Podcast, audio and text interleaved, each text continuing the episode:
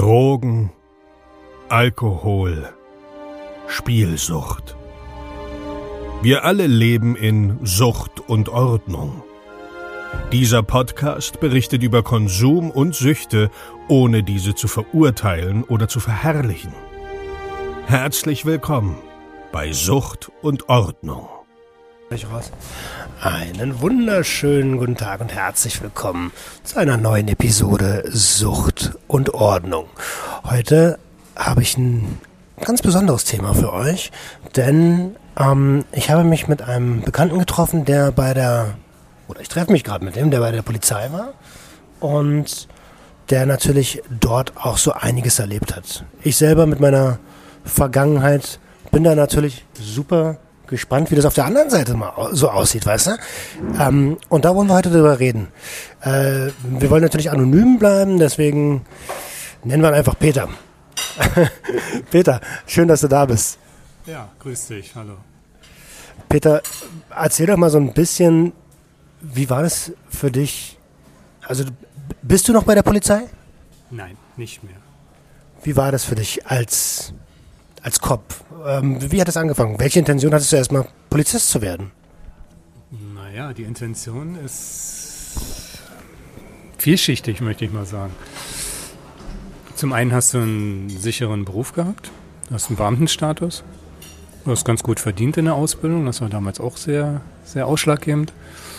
Und grundsätzlich hat mich einfach immer schon gereizt, auf der Seite des Gesetzes irgendwie zu stehen. Klingt irgendwie so ein bisschen albern, aber das war damals irgendwie so mein großer, großer Traum. Aufgewachsen bin ich halt in einer Gegend, die nicht so schick war und äh, dann war es einfach so, dass ich dann die Entscheidung getroffen habe, halt die Welt vielleicht ein klein bisschen besser zu machen. Okay. Okay, interessant. Ähm, und ähm, ja, du weißt ja, mein Podcast geht mehr so um Abhängigkeiten und Thema Drogen, Thema Beschaffungskriminalität. Ähm, in, was, in was für eine Einheit warst du? Hast du mit, mit den Themen zu tun gehabt? Ja, ähm, zwangsläufig. Ähm, nach der Ausbildung bist du tatsächlich dann erst einmal in eine Einheit gekommen, das nennt sich dann Bereitschaftspolizei. Und in der Bereitschaftspolizei bist du in einer großen Gruppe gewesen, das sind so Hundertschaften. Und bist dann immer ausgerückt, wenn irgendwie Dinge besonders, naja, wenn die Kacke am Dampfen ist, darf man das sagen? Ja, ich denke ja, schon. Ne? Raus. Du darfst sagen, was du willst. Ich, ich, du kennst ja mein Vokabular. Ähm, also du bist in der, in der großen Truppe, bist du dann halt immer ausgerückt. In der Zeit habe ich da ähm, weniger Kontakt gehabt, weil wir tatsächlich dann bei Großveranstaltungen waren. Wir haben uns um einzelne Dinge gekümmert, die ja, also weniger mit Drogen zu tun hatten. Klar, wir haben dann auch mal Kontrollen gemacht und sowas, aber grundsätzlich zu der Zeit war es noch weniger. Das wurde dann erst später mehr. Okay, das heißt, ähm, die, die sogenannte Knüppeltruppe, ne? Äh, wenn man, wenn Polizei, äh, wenn Fußballspiele sind oder so, ja, so. so eine Sachen. Ähm, Okay. Ich kann mich erinnern, ich wurde damals oft von der Polizei angehalten. Ähm, Personenkontrolle, Personenüberprüfung, Überprüfen einer Person. Im Grunde genommen, heute weiß ich, die dürfen deine Identität feststellen. Und im Grunde genommen war es das schon, oder? Grundsätzlich ja. Wenn Anfangsverdacht da ist, dürfen wir die Identität feststellen. Und wenn sich dann ähm, im Laufe der Kontrolle dann ergibt, oder wir den Verdacht haben, dass du zum Beispiel ein Konsument bist oder ähm, anderweitig auffällig bist, dann dürfen wir weiter testen. Ja, also wenn ich dich zum Beispiel anschaue und ich sehe, deine Pupillen sind irgendwie äh, entweder stecknadelgroß oder andersrum, ja, dann testen wir halt einfach. Ne? Dann, wenn du vielleicht noch ein Fahrzeug führst oder mit Leuten unterwegs bist und so, wie gesagt, das sind dann so Anhaltspunkte und Indizien, wo wir dann weitermachen dürfen. Dann testen wir dich, das kennst du wahrscheinlich, dann darfst du mal ein bisschen auf den Strich laufen. Dann, den Adler ähm, machen. Genau, dann darfst du ein bisschen äh, den Becher strullern und ähm, wenn sich das dann alles irgendwie, wir machen Abstriche, ne, da gibt es dann so bestimmte Abstriche, um äh, bestimmte Mittel halt ähm, tatsächlich festzustellen. Und wenn sich das irgendwie erhärtet, dann ziehen wir halt einen Arzt zu Rate, ne, der dann sagt so, wir haben jetzt die Möglichkeit, dass wir freiwillig Blut abnehmen. Wenn du nicht magst, machen wir es mit Zwang. Also du hast keine Chance. Okay. Ähm, also beim, beim Führen eines Fahrzeuges verstehe ich das voll und ganz. Ne? Da ist es ja auch dann irgendwie eine Gefahr für, für, für den Verkehr, also wenn du, wenn du besoffen, druff oder was auch immer bist. Wenn der 14- oder 15-jährige Kiffer jetzt über die Straße läuft und ja, einfach nur anhand seines Aussehens, weil er zum Beispiel, also bei uns war es früher so Baggyhosen, Mütze schief und so. Und da sind wir einfach äh, aufgrund unseres Aussehens schon angehalten worden und kontrolliert worden. Wie stehst du dazu? Also ich meine, am Ende sind es ja harmlose Jungs. Ja, das sagst du jetzt. Ähm, mein Ausbilder hatte mal damals gesagt, ähm, wenn du solche Leute siehst, hängt da viel mehr dran, als du augenscheinlich erstmal wahrnimmst. Das kann natürlich ein ganz normaler kleiner Drogenkonsument sein. Das kann genauso gut aber auch ein Drogenkurier sein. Das kann jemand sein, der gerade auf Grundlage seiner, seiner Sucht mh, in die Beschaffungskriminalität gerutscht ist. Das kann alles Mögliche sein. Sodass du erstmal dann dir sicher sein musst, was ist das? Ist der schon mal aufgefallen? War der schon mal BTM auffällig? Musst du handeln? Muss, ist, liegt was gegen den vor? Hat der einen Haftbefehl? Wird der gesucht? Was auch immer. Und ähm, Leute, die so aussehen, die waren für uns natürlich dann immer, immer sehr, sehr, naja, verdächtig in Anführungszeichen. Mein Ausbilder sagte immer, nimm sie dir vor, schau sie dir an. Wenn er nichts zu verdecken und zu verbergen hat, dann in Ordnung. Dann wünsche ich ihnen einen schönen Tag und sag alles gut. Aber in den meisten Fällen haben wir Sachen gefunden, die wir dann entsprechend, ähm, ja, dann behalten mussten. Und auf der anderen Seite, wir haben auch viele Leute mit Haftbefehl gesucht, die wir dann auch dann gecached haben. Ne? Also es ist viel bei rumgekommen. Okay, das ist nachvollziehbar. Ähm, dass man die Identität feststellt und im Rahmen dessen auch feststellt, liegt was gegen den vor. Mhm. Äh, also ich kann ja nur von mir sprechen. Ne? Bei mir lag eigentlich nichts vor, noch nie. Und trotzdem wollten sie in die Tasche gucken. Und das, da geht es dann irgendwie einen Schritt zu weit, finde ich. Aber du warst Konsument, oder? Naja, ich war Konsument und ich hatte auch, bin auch mit, äh, mit rubinroten Augen rumgelaufen. Naja, und das ist doch genau, das dient, weißt du, da gibt es bei der Polizei den berühmten Begriff der Gefahrenabwehr. Das ist ja nicht nur, dass wir dann versuchen, dich zu schützen, weil wenn du so völlig stoned irgendwie auf die Straße latschen sind, dann kommt ein Bus, bang, patsch, das kennst du, dann bist du platt. Ja, auf der anderen Seite kannst du natürlich auch andere Leute gefährden mit dieser, mit diesem Zustand. Du kennst das, wenn Leute völlig besoffen, äh, legitim, ja, äh, bei uns ja noch der Alkoholkonsum völlig besoffen auf der Straße rumtorkeln, die sind eine Gefahr für sich und andere. Mhm. Und deswegen werden wir da immer eingreifen. Ne? Ist ja, also klar, aus dem Gesichtspunkten und heutzutage verstehe ich das auch mehr. Ne? Nur, ich denke mir immer so, ihr kennt doch die Substanzen. Also ein, ein, Alko, ein Alkoholisierter, der schwankt, der lallt, der, ist, der ist, wird vielleicht so, sogar aggressiv. Das Einzige, was beim Kiffer passieren kann, ist, dass der den Schokoriegel klaut, weil er Fettneshunger hat. So, das ist äh, für mich nicht ganz nachvollziehbar. Ich, aber das ist, so, ist auch eigentlich nicht Thema der, der, also wir wollen jetzt nicht über die Gefährlichkeit von, von Cannabis gegenüber Alkohol ähm, streiten. Ich sehe das, ich sehe es nicht als verhältnismäßig, auch immer noch nicht irgendwie. Ähm, aber ich kann natürlich die Argumente komplett verstehen. Die Problematik besteht einfach auch darin, es gibt so ein ähm, Legalitätsprinzip, heißt das. Das heißt, wenn du ein Drogenkonsument bist, dann haben wir die Pflicht einzugreifen. Per Gesetz. Das heißt, wenn ich wegschaue, dann mache ich was falsch, ganz einfach als Polizist. Ja, aber er bleibt ja trotzdem Konsument. Also äh, jetzt hast du ihm sein Gras weggenommen. Ja. Was macht er? Der geht weiter und holt sich einfach Neues. Also da ist, das, das, das Problem ist ja nicht, nicht behoben. Ja, das, das mag sein, aber ähm, das ist doch genauso, als würde jemand mit einer Kalaschnikow draußen auf der Straße rumlaufen, was verboten ist per Waffengesetz. Ne? Und ich sage mir einfach, naja gut, jetzt nehme ich ihm die weg, der wird sich dann einfach eine andere besorgen. Ich unterbinde das dann einfach nicht. Ich weiß, der Vergleich hinkt vielleicht ein bisschen, aber letztlich ist beides verboten. Und beides muss letztlich, dann ist ja, wir haben als, als, als ähm, Legislative die, die Gesetze, die auf den Weg gebracht werden. Wir müssen danach handeln. Wir sind als, als ausführendes Organ, ne, müssen, müssen die umsetzen. Ne? Machen wir es nicht. Ne? Ja, ich weiß. Dann kommt ihr noch, äh, kriegt ihr vielleicht noch einen äh, auf den Deckel. Ja, also ihr seid am Ende nur das ausführende Organ so und ihr müsst ja auch so handeln.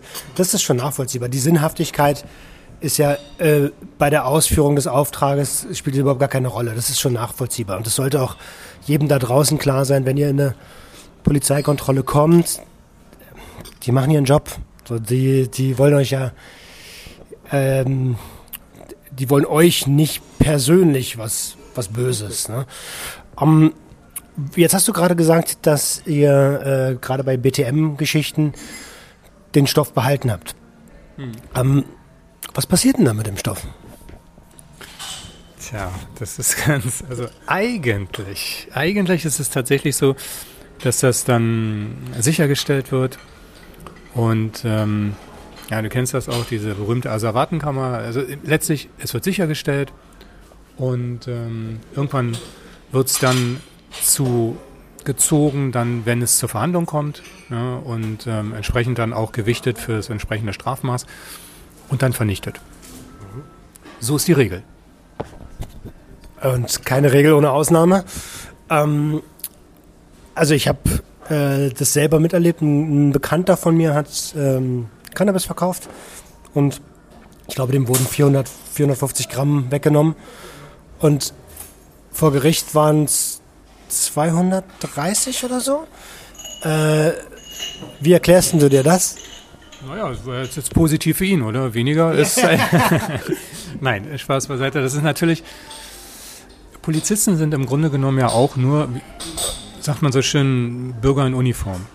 Genauso fehlerhaft, genauso, ähm, naja, sagen wir mal, leicht zu verführen. Wir, wir sind ja auch von dieser Welt. Und das bedeutet natürlich auch, du kannst auch an Polizisten geraten, die sich dann denken, hm, ja, jetzt habe ich hier äh, äh, die Möglichkeit, irgendwie ein bisschen Stoff zur Seite zu tun, dann mache ich das einfach auch mal. Ob nun zum Eigenkonsum, Kollegen, was auch immer. Ich kenne Kollegen, die abends nicht mehr ins Bett kommen, wenn sie nicht mindestens ein, zwei Tüten geraucht haben. Mhm. Die kommen nicht runter, die können nicht schlafen. Ja? Und ähm, jetzt versetzt sich in die Lage der Leute. Ich, wie gesagt, ich will das auf keinen Fall gutheißen, ne, dass du das richtig verstehst, aber klar, die können ähm, dann einfacher sich ja keinen kein Stoff mehr besorgen. Ne? Ähm, ja, okay, verstehe. Man sieht ja auch als, als Polizist wahrscheinlich so einiges. Und ähm, ich weiß noch, wie das äh, war, als ich bei der Bundeswehr war. Wenn du Sachen siehst, die dich psychisch belasten können, dann bist, will man es ja auch als als Polizist nicht unbedingt sofort zugeben, ne? weil das könnte natürlich auch eine Schwächung der eigenen Position bedeuten. Und äh, gerade wenn man dann vor den Vorgesetzten als schwach wirkt, wenn man zum Dienstpsychologen muss und so, dann habe ich, also logisch könnte ich mir vorstellen, dass das die Karriereleiter langsamer hochgeht. Ähm, hast du da Erfahrung gemacht? Ja, also es ist tatsächlich so, dass du ähm, unsere Polizeipsychologen, die, ich meine, das Angebot steht immer, ne, aber es wird so gut wie nicht genutzt. Wenn du es machst, bist du ein Weichei. Ja, und die Kollegen kriegen das natürlich auch irgendwie mit, also das kannst, kannst du eigentlich nicht machen. Es ist so, dass du tatsächlich viele Dinge siehst, die dich belasten, die dich teilweise auch traumatisieren. Aber als Kerl bei der Polizei, besonders in einer geschlossenen Einheit, kannst du dir solchen, solchen Luxus überhaupt nicht leisten, dass du sagst, okay, ich brauche jetzt irgendwie psychologische Hilfe. Das geht nicht. Machst du es, hast du verloren. Ja, und dementsprechend ähm, haben viele halt entweder zum Alkohol gegriffen, viele haben sich mit Drogen betäubt, viele haben. Kann ich noch einen Kaffee haben? Viele haben andere Dinge, andere Substanzen konsumiert, um sich einfach tatsächlich, ähm, ja, um, um diese Bilder loszuwerden. Okay, also das ist ja dann schon ziemlich nah dran an dem, was ich bei der Bundeswehr kennengelernt habe. Ähm, also ja, klar. Mir ist ja auch wichtig, die Perspektive der Polizei hier mal so ein bisschen oder eines Polizisten hier mal so ein bisschen zu zeigen. Ähm, weil am Ende sind es auch Menschen, wie du schon gesagt hast. Staatsbürger in Uniform. Die sehen Sachen, damit kommt nicht jeder klar. Ne? Ähm, und damit kommen auch die nicht klar. Und dann ist es da auch nachvollziehbar, dass dort konsumiert wird.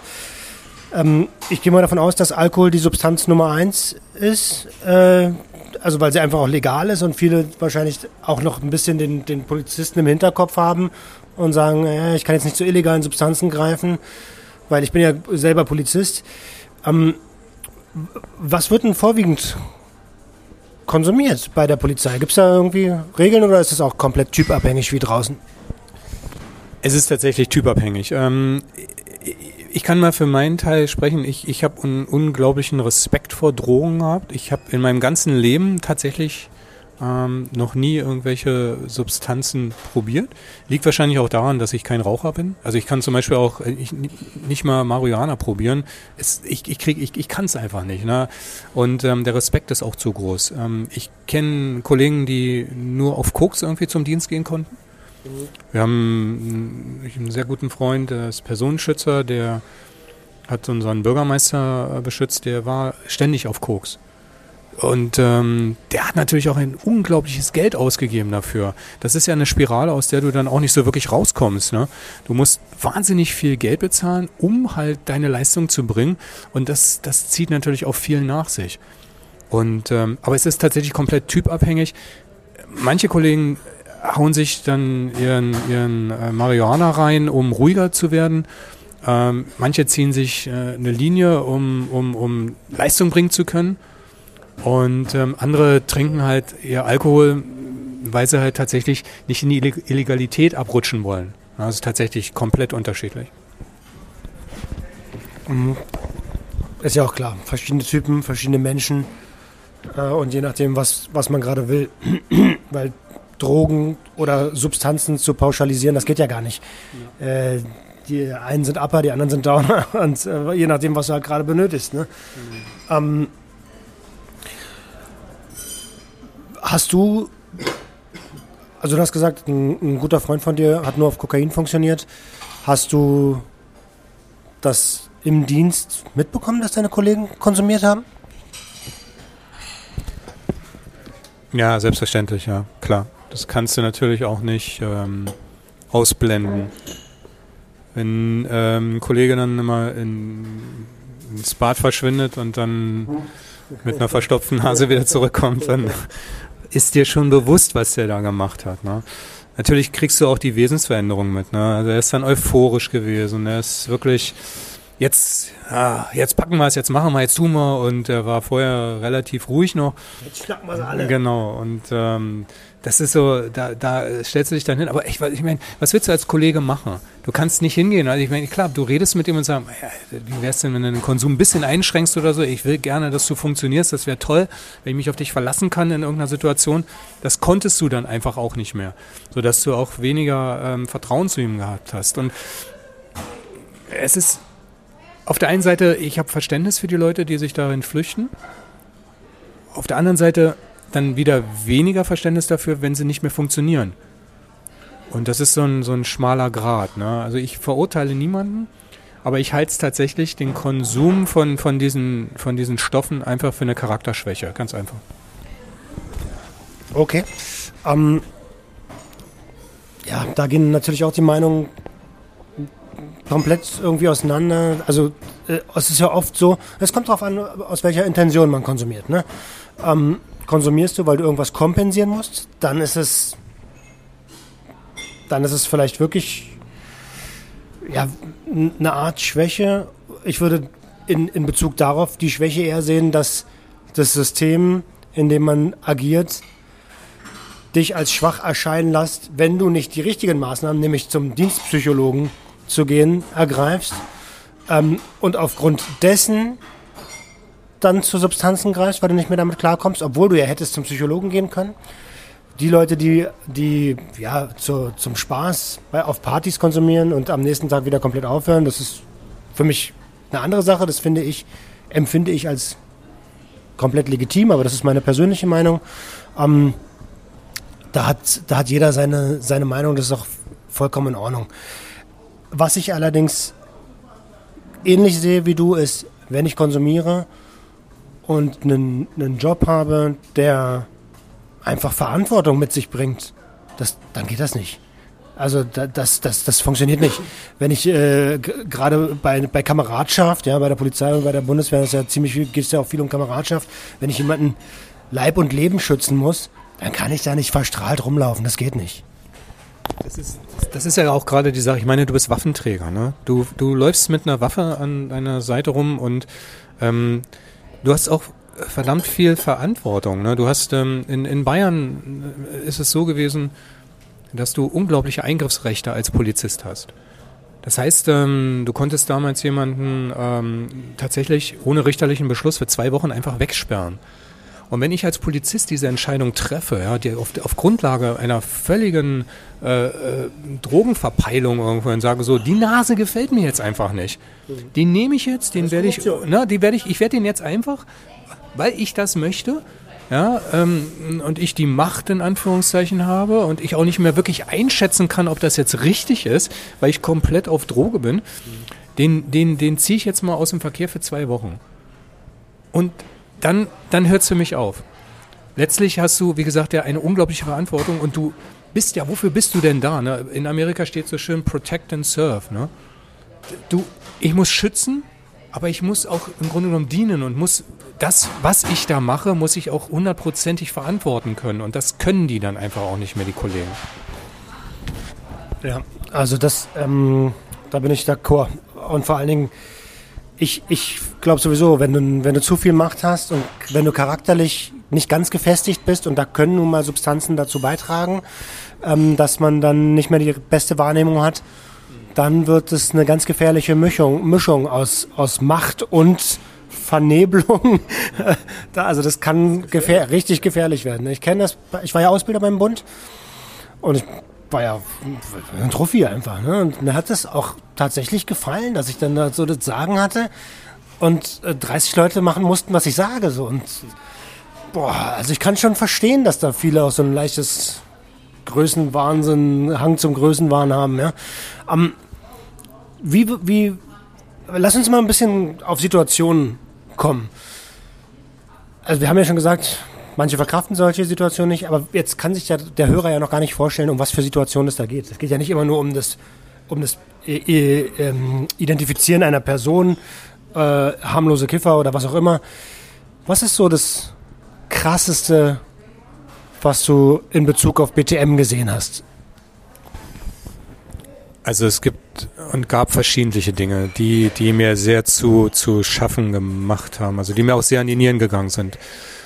Das, was ich persönlich als ähm, sehr schlimm empfunden habe, sind ähm, immer dann Dinge, wenn Kinder mit im Spiel sind. Das heißt, wenn du von Nachbarn angerufen wirst, ähm, dass zum Beispiel Geschrei äh, und, und, und also aus den Nachbarwohnungen zu hören ist. Dann rückst du aus, gehst hin, kontrollierst und wenn du dann schon die Tür aufgemacht bekommst und ähm, du riechst schon, was da drin los ist. Ja, du weißt ganz genau, die sind seit, ach, weiß ich nicht, Wochen sind die nicht mehr rausgegangen. Die Rollläden sind runter.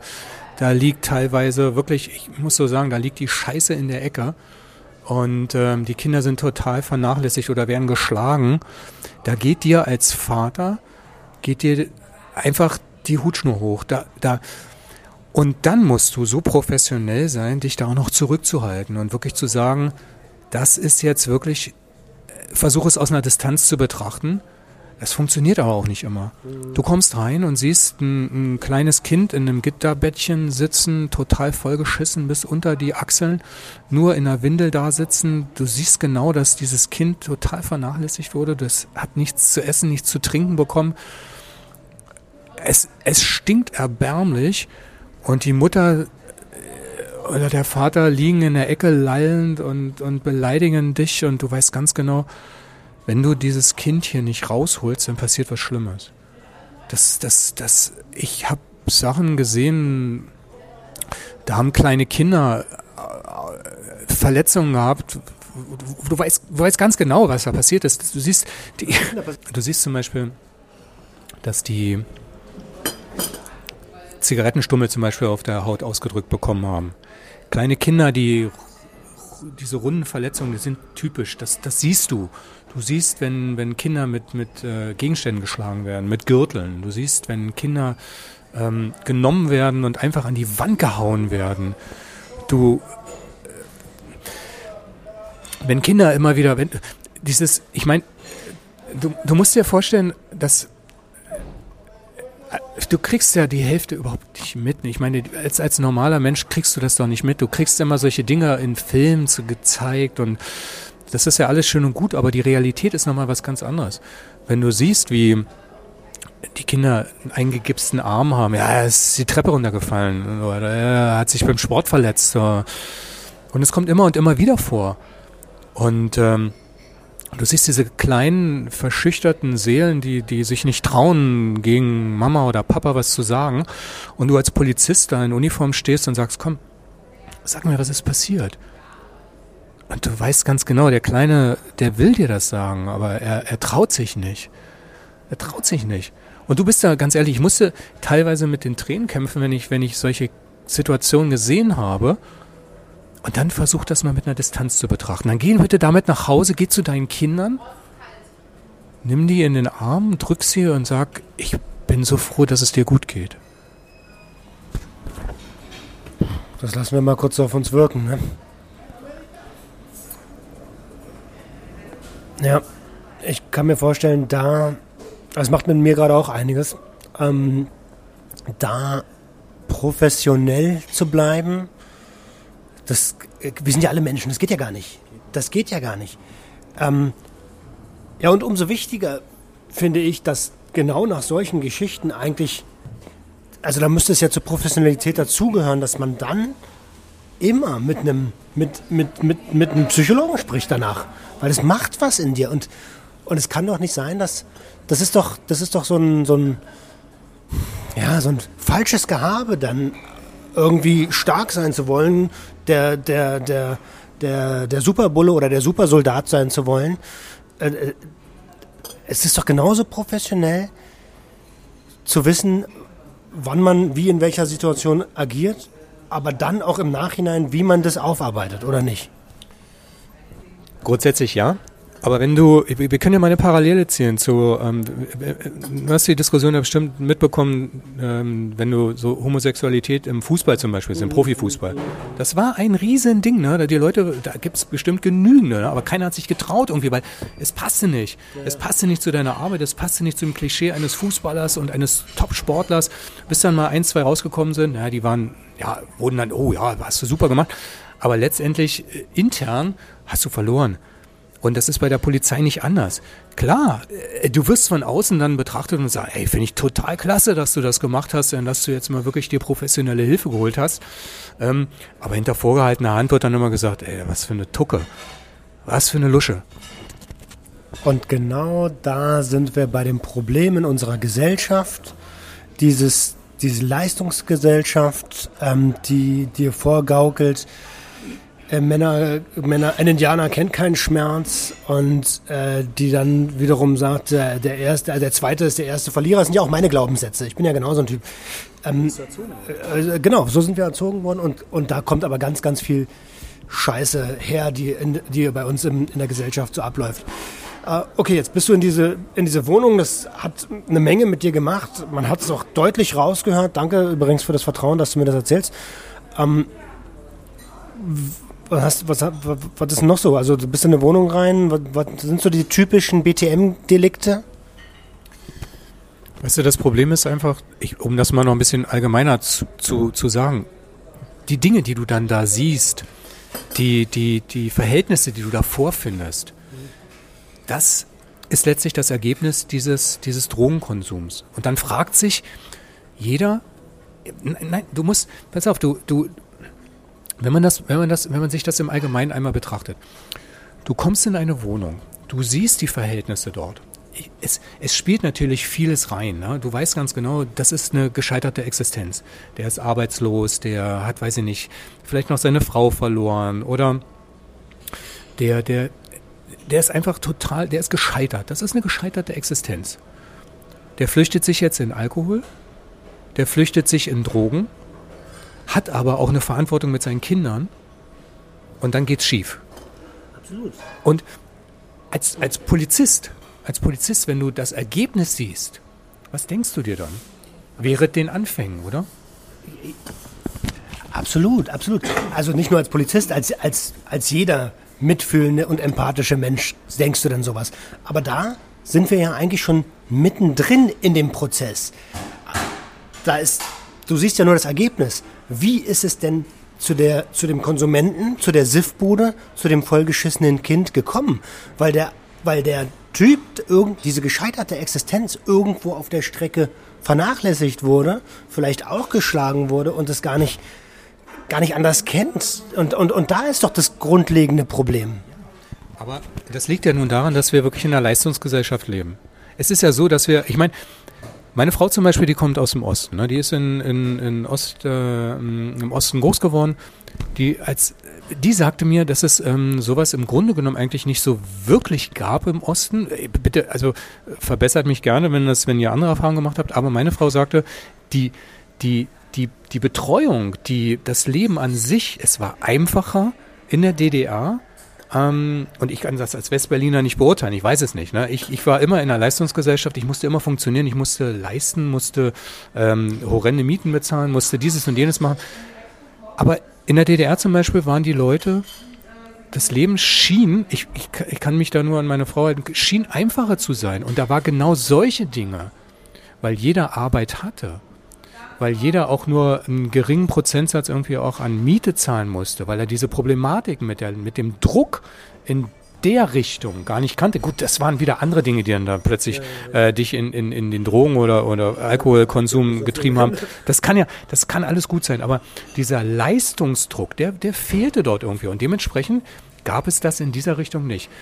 Und das war, das war vielleicht, das ist vielleicht eine grundlegende Geschichte, dass wir diese, diese, dieser, diesen Leistungsdruck dass wir den haben und dass wir den auch aufrechterhalten. Und der wird ja auch immer schlimmer. Der wird richtig schlimm.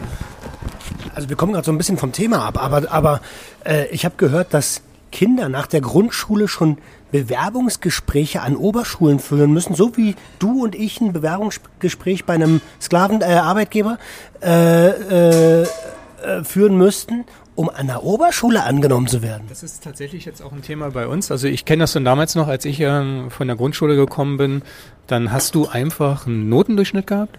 Du hast gesagt, ich möchte ganz gerne auf das Gymnasium gehen und dann bist du dahin und hast ja. ne, und dann bist du angenommen worden oder eben halt auch nicht.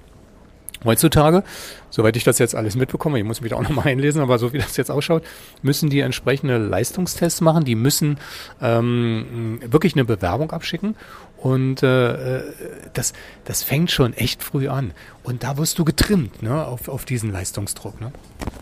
Und das als Zwölfjähriger. Alter, was soll denn daraus? Ist doch logisch, wenn. Ist doch klar, dass die anfangen, Ritalin zu nehmen und äh, Speed zu nehmen, damit sie in der Scheißschule funktionieren.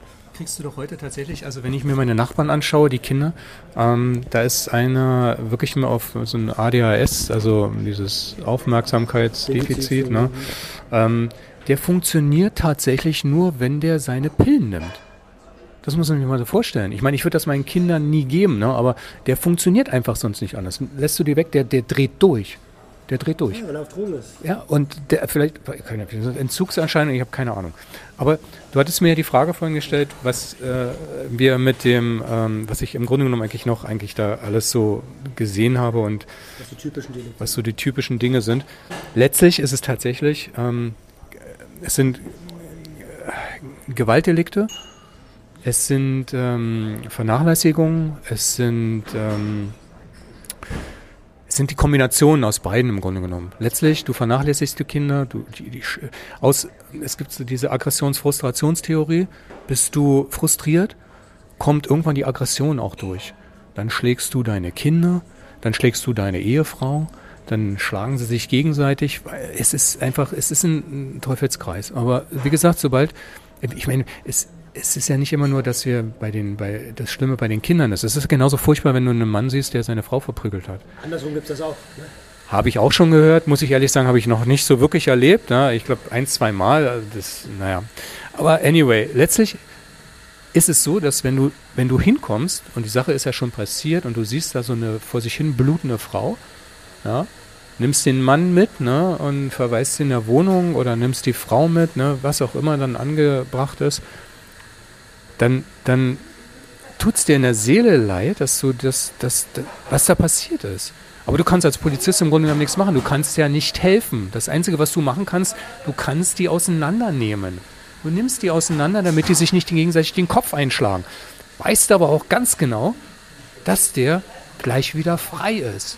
Und dass der nach ein paar Stunden in seine Wohnung wieder zurückkehren kann. Und dann fängt alles wieder von vorne an. Und im Prinzip ist es dieselbe Arbeit, die man als Suchttherapeut oder generell als Therapeut macht. Du kannst helfen, du kannst aber nicht retten. Und diese Erkenntnis, die ist, glaube ich, ganz, ganz wichtig, weil wir sind alle Menschen und gerade wenn man empathisch ist, dann verfällt man so in diesen Modus. Ich muss jetzt aber was tun hier. Ich kann das ja nicht mit angucken. Und, und genau das ist das Ding. Äh, ja, aber, aber also wir sind schon wieder in der gleichen Schleife drin. Ähm, okay, Gewaltdelikte. Ähm, wie ist das mit Beschaffungskriminalität? Was hast du denn da so erlebt? Ja, die volle Bandbreite. Also im Grunde genommen alles, was du dir vorstellen kannst. Wenn jemand äh, äh, sich versucht, ähm, Drogen zu beschaffen, braucht er Geld. Und ähm, das schafft er nur, indem er halt entsprechend ähm, sich Sachen besorgt, die ihm meisten nicht gehören, ja, die er dann umsetzt. Und das bedeutet natürlich Einbruchsdelikte, Überfalldelikte. Ich meine, diese Dinge, dieses berühmte, ich hau Oma Kasubke vor den Kopf, ne, um mir die Handtasche zu klauen, damit ich mir meinen nächsten Schuss irgendwie setzen kann. Das ist tatsächlich auch so. Und ähm, stell dir vor, das ist deine Oma. Ja, da läuft deine Oma einfach die Straße entlang, da kommt einer, dem ist das völlig egal, ob du eine alte Frau vom Kopf schlägst und ihr das Geld klaust. Ich meine, in den meisten Fällen ist es nicht mal wirklich viel, was sie da erbeuten. Ja? Aber die machen es einfach. Sie machen es, um sich dann irgendwie was zu besorgen. Auf der anderen Seite auch Einbrüche. Ich meine, in den meisten Fällen ist es ja tatsächlich so. Die brechen ein, holen sich die Sachen raus, verschärfen die Sachen, holen sich ihre Drogen ich möchte jetzt das, auch das nicht pauschalieren, aber in, den, in vielen Fällen ist es tatsächlich so. Dann kommen wir an. Äh, wann kommen wir? Wenn es meist zu spät ist. Das Ding ist durch, ne? Der Einbruch ist gelaufen, die Oma sitzt auf dem Boden oder liegt im Krankenhaus und ist grün und blau geschlagen. Wir kommen immer erst meistens, wenn es zu spät ist. Und das, das ist frustrierend. Absolut nachvollziehbar und das empfinde ich auch so. Jetzt, jetzt wäre ja ein Lösungsvorschlag, also gerade äh, äh, drogenpolitisch, wir, wir, wissen ja alle, dass die Prohibition für den Arsch ist. Ähm, wäre ja ein Vorschlag zu sagen, okay, also wenn man geregelt aufklären würde und geregelt abgeben würde, dann würde es vielleicht gar nicht zu, also dann würde auf jeden Fall schon mal der Verkauf von, sagen wir mal, der Dealer, die alles verkaufen, die, wo eigentlich jemand nur Gras will und dann kommt aber einer und sagt so, ey, willst du nicht noch Crystal haben? Habe ich auch gerade im Angebot. Das würde ja dann auf jeden Fall schon mal zurückgehen. Wie ist denn, wie denkst du über Entkriminalisierung oder sogar Legalisierung als ehemaliger Polizist? Schwierig, weil ähm, wie, wie, wie, wie, wie, wie stellst du dir das vor? Wie kannst du die Abgabe zum Beispiel? Sagst du, woran machst du das fest irgendwie? Wer kriegt was? Wie viel? was er braucht, was er will oder wie, ärztlich vorgeschrieben? Oder? Na, Im Prinzip ein ähnliches System wie beim Alkohol. Dass du in einen Laden gehst, aber in ein Fachgeschäft, nicht so. Beim Alkohol macht man ja auch viele Fehler. Also, dass Alkohol im Supermarkt verkauft wird, ist meiner Meinung nach eins der dümmsten Sachen, die man machen kann. Ähm, geht gar nicht. Kinder schon, die gehen ja einkaufen. Und da geht es wieder um Jugendschutz. Und der Jugendschutz ist ja unserer Politik so wichtig. Warum wird die gefährlichste Droge der Welt im Supermarkt verkauft. Also das geht überhaupt nicht. Aber dass es dann Fachgeschäfte, sowas ähnliches wie Apotheken gibt, wo geschultes Fachpersonal reines oder verkaufsfertige Einheiten verkauft und dementsprechend auch berät. Ja, aber da fängt es ja dann schon wieder an. Wie viel gibst du dann den Leuten? Kann der da hinkommen und kann sagen, ich möchte so und so viel einfach haben? Kilo zum Beispiel nicht. Ja gut, aber woran, ja, woran machst du das fest? Das ist die Schwierigkeit, glaube ich, die da besteht. Ne? Du kannst das ja nicht einfach pauschal sagen. Also du kriegst pro Kopf jetzt ein Joint pro Tag oder jetzt mal überspitzt, mhm. du kriegst ein Tütchen oder weiß der Teufel was. Ich glaube, das ist extrem schwierig, weil auch dann kommen wieder die Schwierigkeiten auf. Dann kommt einer und sagt, nee, das reicht mir nicht. Reicht mir nicht, ich will mehr. Ja, und äh, andere sagen, ja, pf, ich brauch's nicht, ja, der äh, hier, Karl kann das haben. Und, und das, das. Äh, ja, ich weiß, was du meinst. Und äh, aber ich meine, beim Alkohol ist auch nicht anders. Ich kann jetzt in den Laden gehen und mir eine Palette Schnaps kaufen, wenn ich will. Und ähm, im Prinzip die Substanzen, also das ist jetzt meine, meine, absolut nur meine Meinung, die Substanz an sich, die macht nichts Gefährliches. Das ist immer der Umgang damit. Und den muss man erstmal vorher beigebracht bekommen. Und wenn wir aber das nie angehen, das Ding, dann wird es immer, immer, immer, immer so bleiben, wie es ist. Und es wird keinen Fortschritt geben. Und dann bleibt das auch immer bei einer kriminellen Sache. Es, es gilt sowas wie eine Konsumkompetenz aufzubauen. Konsumkompetenz klingt toll, aber jetzt stellt sich bei mir die Frage, und ich habe das ja schon oft erlebt, dass du tatsächlich, wenn du solche, solche Sachen auch nimmst, dass du einfach eine Veränderung des Menschen einfach auch herbeiführst. Du kannst so viel schulen, wie du willst. Wenn du ähm, dir Age drückst, dann bist du nicht mehr zurechnungsfähig. Bist du einfach nicht mehr. Dann bist du einfach eine Gefahr für dich selber und auch für andere. Denn ähm, ich meine, ich weiß nicht, ob du sowas schon gesehen hast, aber wenn da jemand mit einer Nadel im Arm irgendwie, dann der, der ist erstmal platt. Der, mhm. der liegt da und ähm, dann musst du dem helfen. Ja, und deswegen kannst du das zum Beispiel kannst du niemals legalisieren. Auf der anderen Seite genau dasselbe wie Koks. Wie willst du Koks legalisieren? Ja, dass du sagst hier, ähm, du kannst jetzt und du musst verantwortungsbewusst damit umgehen. Also bitte nimm nur eine Linie nimm nur eine Leine heute, ne, und dann, dann, dann passt das schon. Wenn du mehr nimmst, ne, ist blöd. Es muss ja nicht vorgeschrieben werden, wie viel man konsumieren darf. Das ist, äh, das ist ja, das ist ja das Ding der Kompetenz, dass du selber einschätzen kannst oder lernst, was, wie viel gut für dich ist. Und vor allen Dingen das Ding ist, aus welchem Grund konsumierst du? Und da sind wir wieder bei, der Anfangs, bei dem Anfangsding. Wenn ich konsumiere, weil mein Chef ein Arschloch ist oder weil ich traumatische Erlebnisse habe, dann ist das gefährlich, absolut.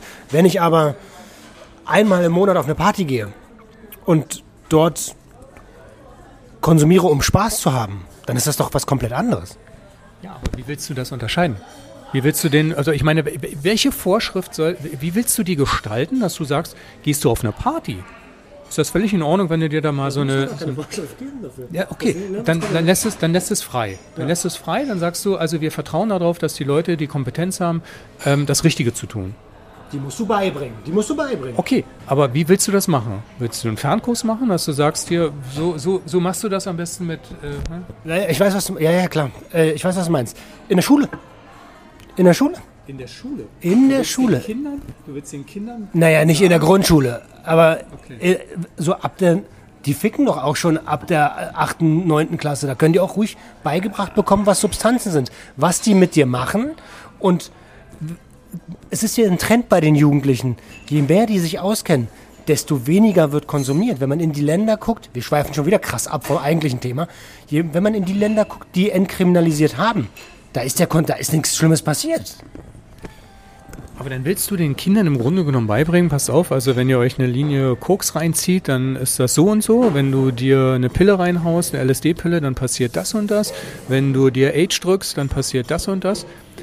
Die Neugierde an sich, ich meine, mein, ich, wenn ich das an meinen Kindern festmache, wenn ich meinen Neunjährigen mir betrachte und mir sage, ähm, der hat keinen Kontakt zu diesem Thema, der weiß darüber nichts. Jetzt kommt der in die Schule irgendwann in eins, zwei Jahren in ein Fach, wo dann äh, Drogen irgendwie. Das ist das jetzt. Emotion. Was, wie auch immer du das nennen magst. Aber da ist dann jemand, der dir erzählt, also es gibt die und die Substanzen, die machen das und das mit dir. Mhm. Du wächst doch die Neugier. Du bringst die Kinder doch erstmal auf die Idee, das will ich ausprobieren. Ich will jetzt wissen, was passiert, wenn ich mir eine Pille LSD hinterhaue. Und schon hast du einen explosionsartig ansteigenden Konsumentenkreis. Ja klar, was spricht denn dagegen, wenn, wenn also klar, man muss es regulieren. Konsum unter 18 ist natürlich scheiße, ne? Selbst für die Entwicklung, also für die Entwicklung des Gehirns. Aber was spricht denn bitte dagegen, wenn ein 18-Jähriger ähm, das ausprobiert? Und man, ich, ich sage hier nicht, dass man das verherrlichen soll. Man soll vollumfänglich informieren. Das heißt, man sagt, was macht das mit dir? Was macht das im Gehirn? Was hat das aber auch für Gefahren? Kurzzeitwirkungen, Langzeitnebenwirkungen? Nierenschäden, was, was kann das in deinem Körper verursachen? Also vollumfänglich informieren und, und dann spricht da meiner Meinung nach überhaupt gar nichts dagegen. Wenn wir das die ganze Zeit von den fernhalten, dann wird es sogar noch gefährlicher, weil dann wollen, ausprobieren wollen die das irgendwann sowieso, wenn sie damit in Kontakt kommen, aber dann haben sie keine Ahnung davon. Weißt du, das Ding ist, ähm, ich glaube, die Gefährlichkeit, es gibt ja bestimmte Drogen, da brauchst du nur einmal was von kosten und dann bist du drauf. dann bist du drauf und da kommst du auch so schnell nicht mehr weg. Weißt du was? Crystal zum Beispiel, oder was? Das ist Zum Beispiel. ein Mythos. Ja, wie auch immer, ich weiß es nicht. Ne? Also ich habe es nur, ich nur gelesen. Ähm, was, was, ähm, ich, bin auf der einen Seite, nee, ich bin, nee, also ich, ich möchte eigentlich nicht, dass meine Kinder damit Kontakt haben. Und wenn das Unterrichtsfach, wenn so, wenn so ein Unterrichtsfach tatsächlich bestehen würde, würde ich meine Kinder da rausnehmen. Ich möchte nicht, dass sie damit Kontakt haben. Und dann gehe ich lieber hin. Mein Vater hat das damals extrem schlau gemacht. Ne? Da, da ging es nur ums Rauchen. Der hat mir eine Zigarette hingehalten, weil ich immer gesehen habe, der raucht wie ein Schlot. Und ja, ich wollte das auch machen. Er sagte, okay, du nimmst jetzt diese Zigarette und dann ziehst du dran, aber du pustest das nicht aus, sondern du inhalierst das richtig. Habe ich gemacht. Das war mein erster und mein letzter Zug, den ich gemacht habe. Ich glaube, ich war auch acht oder neun Jahre. Ich habe nie wieder eine Zigarette ange angefasst. Ich habe in meinem ganzen Leben noch nie so gehustet wie da. Er, das war schlau. Das war wirklich intelligent.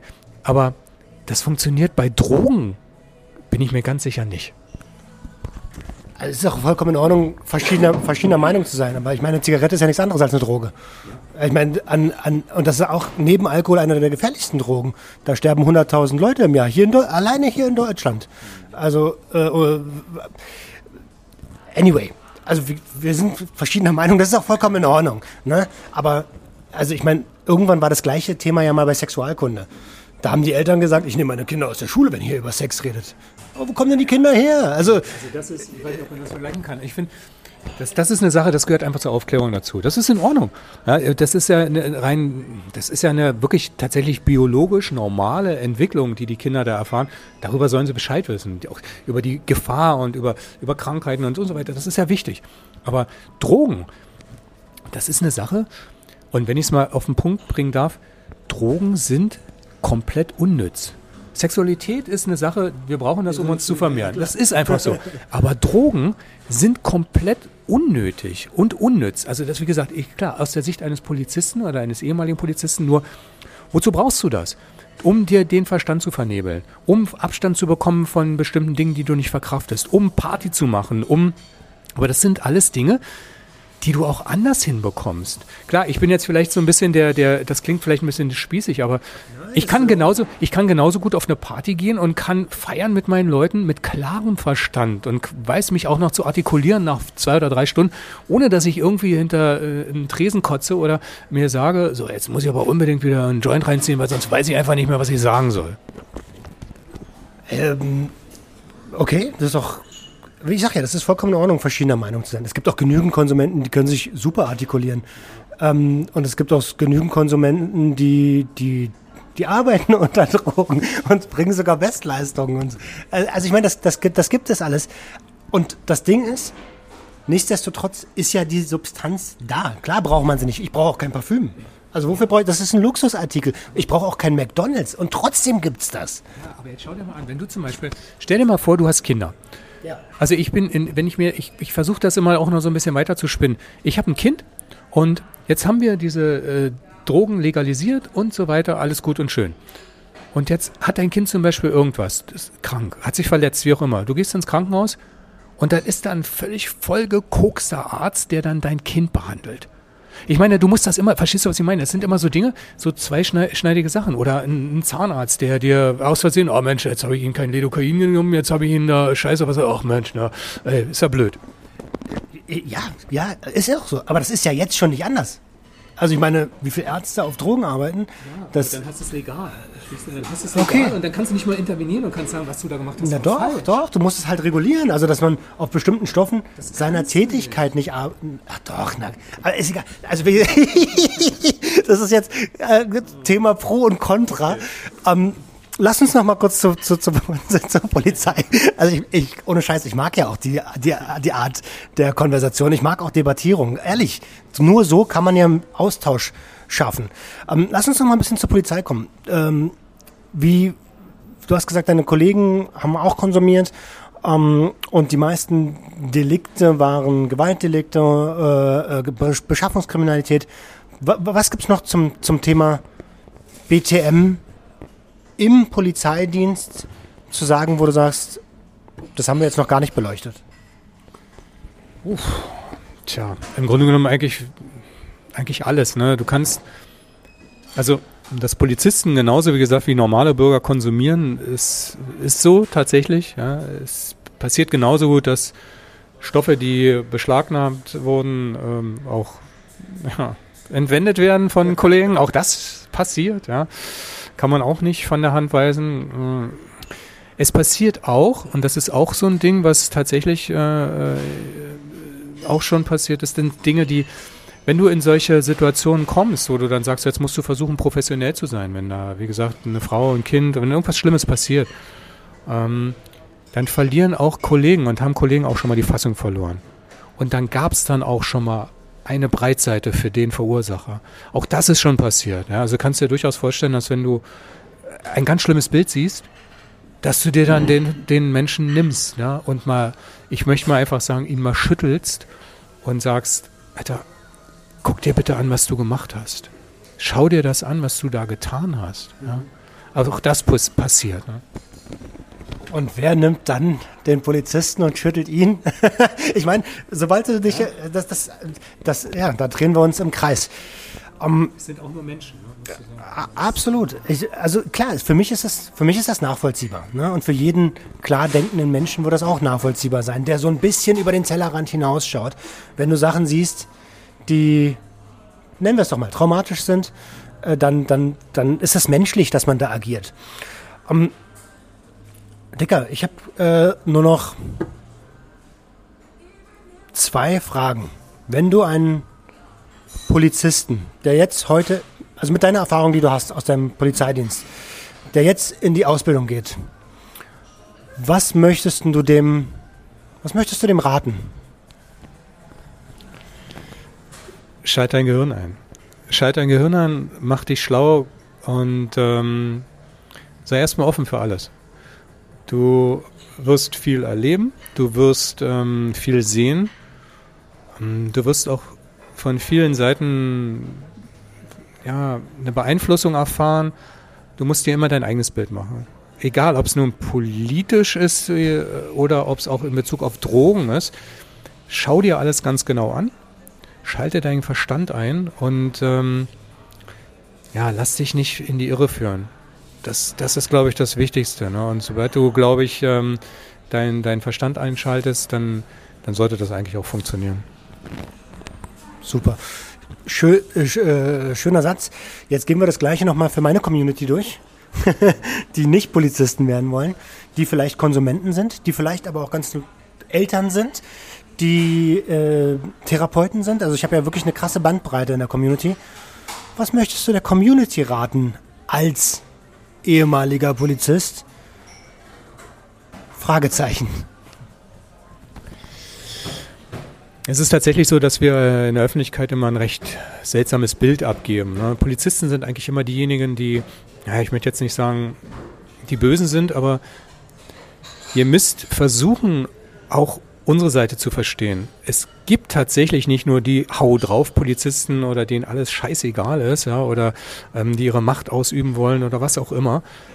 Es gibt unglaublich viele Kollegen, die sich sehr viele Gedanken machen. Es gibt unglaublich viele Kollegen, die versuchen, die Welt tatsächlich immer ein bisschen besser noch zu machen. Und glaubt mir einfach, wenn ich euch sage, die Scheiße, die wir tagtäglich gesehen haben, die prägen auch uns Polizisten. Und ähm, wir müssen damit auch umgehen. Es ist nicht einfach, es ist wirklich nicht einfach. Und ähm, ich würde euch einfach bitten, habt einfach ein bisschen mehr Verständnis für die Leute in Blau. Und ähm, wir wollen tatsächlich, die meisten von uns, das, da, da bin ich auch wirklich hundertprozentig überzeugt, die meisten von uns wollen, dass es besser wird. Ja, wir wollen euch tatsächlich auch nur helfen. Peter, vielen, vielen lieben Dank dass du dir die Zeit genommen hast. Ich hoffe, ihr da draußen konntet euch einiges rausziehen, euch eine eigene Meinung bilden. Ähm, ich glaube auch, also schön, dass das zwischendurch so kontrovers war. Äh, ich, ich mag das. Ähm, wir haben hier auf jeden Fall Stoff für Gespräch geliefert. Ihr, ihr könnt uns gerne mal oder schreibt mir und, schreibt es in die Kommentare, schreibt mir per E-Mail. Wie seht ihr das? Welche Erfahrungen habt ihr gemacht? Ähm, und die würde ich dann natürlich Peter einfach weiterreichen. Ähm, vielen, vielen lieben Dank, dass du da warst, dass du dir die Zeit genommen hast. Und die letzten Worte gehören dir. Ich danke dir ganz herzlich, Roman, und hoffe, dass du ähm, ja, einen tollen Erfolg hast mit deinem Podcast. Mir gefällt er persönlich. Ich habe ihn auch abonniert. Ich finde ihn toll. Und ähm, ja, ich bleibe dabei. Ich wünsche dir alles Gute. Dankeschön. Haut da rein da draußen. Schönes Wochenende. Bis bald. Ciao, ciao. Das war Sucht und Ordnung. Schaltet auch beim nächsten Mal wieder ein. Wenn ihr Anmerkungen habt oder selbst zu Gast sein wollt, um mit uns über euren Konsum zu sprechen, schreibt uns gerne jederzeit. Und wenn es euch gefallen hat, folgt uns auf Facebook und Instagram. Bis bald bei Sucht und Ordnung.